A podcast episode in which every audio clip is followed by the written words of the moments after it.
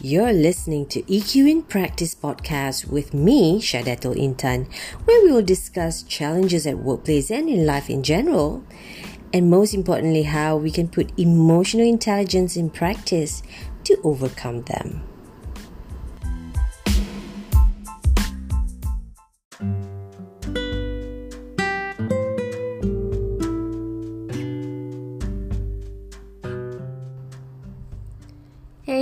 Welcome to my intro episode of EQ in Practice podcast.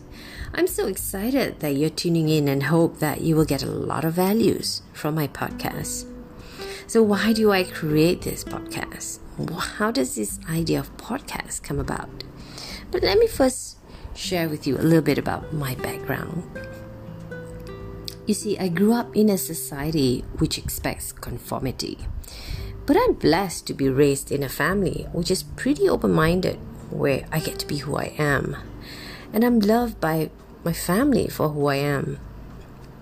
Growing up, I remember my mom said I always have a lot of questions that I ask for them, especially on why of this and why of that.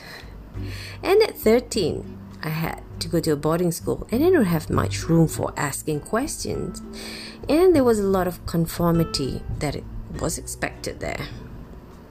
Then, fast forward, I still have a lot of questions unanswered, but I went through life just like everyone else. Got myself a job, got married, have children. Still, many questions unanswered. It was after my divorce at the age of 30 that I got the opportunity to explore further and seek to find my answers. Fast forward, I made a career move after that and began my career as a corporate training consultant, training the corporate citizens of various topics such as communications, public speaking, self leadership, and emotional intelligence. And along my career as a training consultant, I always get my training participants shared with me their challenges. And guess what? They're mostly similar with any company that I go to, no matter how much they're paid, what their industry they're in, the challenges always boils down to mainly handling self and handling people.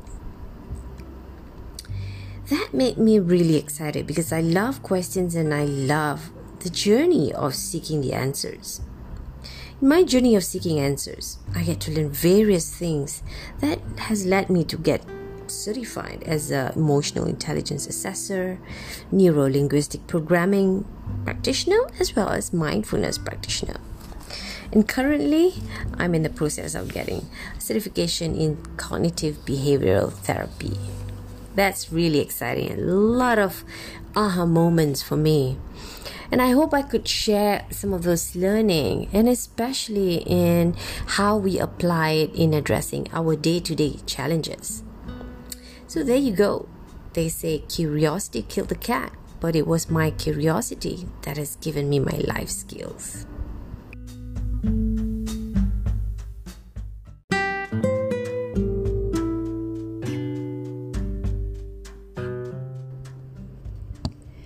So when I found out how to create podcasts, then I thought this is a brilliant way of sharing the answers to the questions that people always seek an answer for. And you know what? This is the perfect place. This podcast. You can listen to it from your mobile while you're on your way to work, or if you're homebound, you can listen to it while doing whatever you're doing at home. So, I would like to take this opportunity to introduce what is emotional intelligence on this intro podcast so that we have some idea and all the upcoming episodes, um, when I address the questions, it will come from the angle of emotional intelligence in practice. So here we go. So EQ or emotional intelligence is really about being smarter with feelings. This is where we have full awareness of our feelings.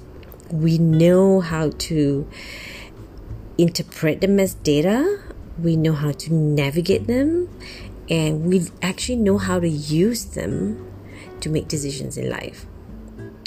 So it, it actually was started by two American psychologists, Peter Salovey and John D. Mayer. they actually coined the term emotional intelligence in 1990 and it described them as a form of social intelligence that involves the ability to monitor one's own and others' feelings and emotions, to discriminate among them, and to use this information to guide one's thinking and action. If you notice, the word guide one's thinking and action.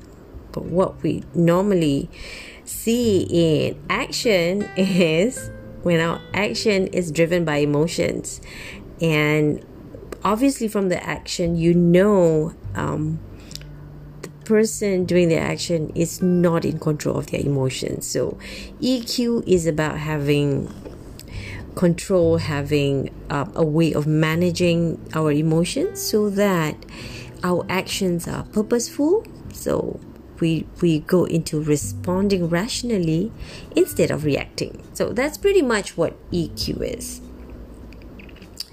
Then, um, still in the 90s, uh, another psychologist, Dr. Daniel Goleman, released a few books on emotional intelligence and the term has then became widely known and since then there has been many studies on the effectiveness of emotional intelligence as a predictor of success happiness and leadership capabilities so i'm going to share with you um, how studies have shown that eq development will contribute to the four uh, areas in life so the first one is personal effectiveness. Um, this is really about being more effective with work, being able to stay motivated, stay productive, having greater resilience, being able to stay calm under pressure, and how to, you know, go through changes in a much emotionally easier way.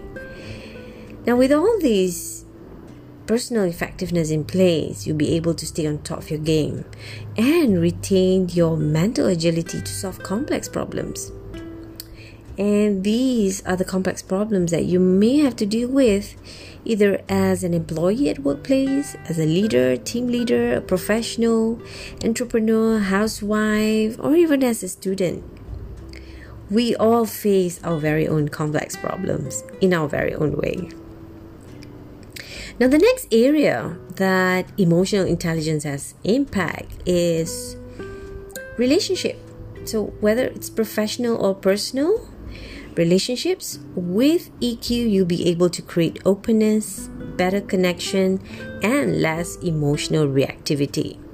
And all that will contribute to better quality of relationships. The third one is well being and health. Now, this is where you'll be able to handle stress in a much better way by navigating your emotions that is triggered by various stressors that we all face on day-to-day basis. As we all know, apart from virus, stress has been known to be part of the reason for a long list of diseases. And when you learn to handle your emotions and stress, our health and well-being will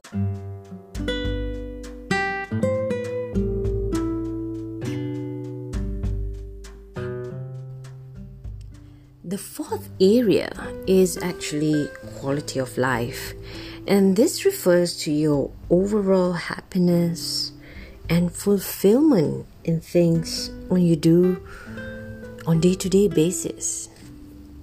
So this is made possible when you live with purpose and pursuing your noble goals, which is one of the eight EQ competencies that I cover in my EQ for Self Leadership workshop. So, in the upcoming podcast, I would love to answer questions on challenges in these four areas personal effectiveness, for example, how to handle procrastination, how to stay motivated and productive.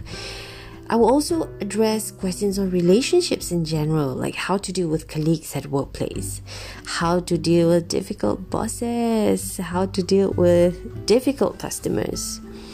Questions on well-being and quality of life will also be addressed and how to handle stress how to take care of your health how to find happiness in your day-to-day work so in the end, what we want to uh, achieve is to have balance between effectiveness, relationships, well being, and quality of life.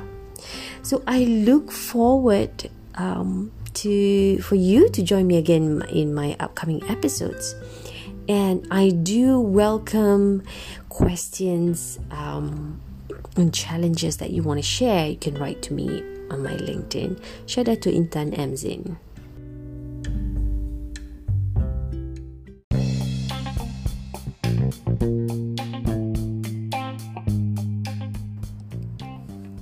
See you again in the next episode.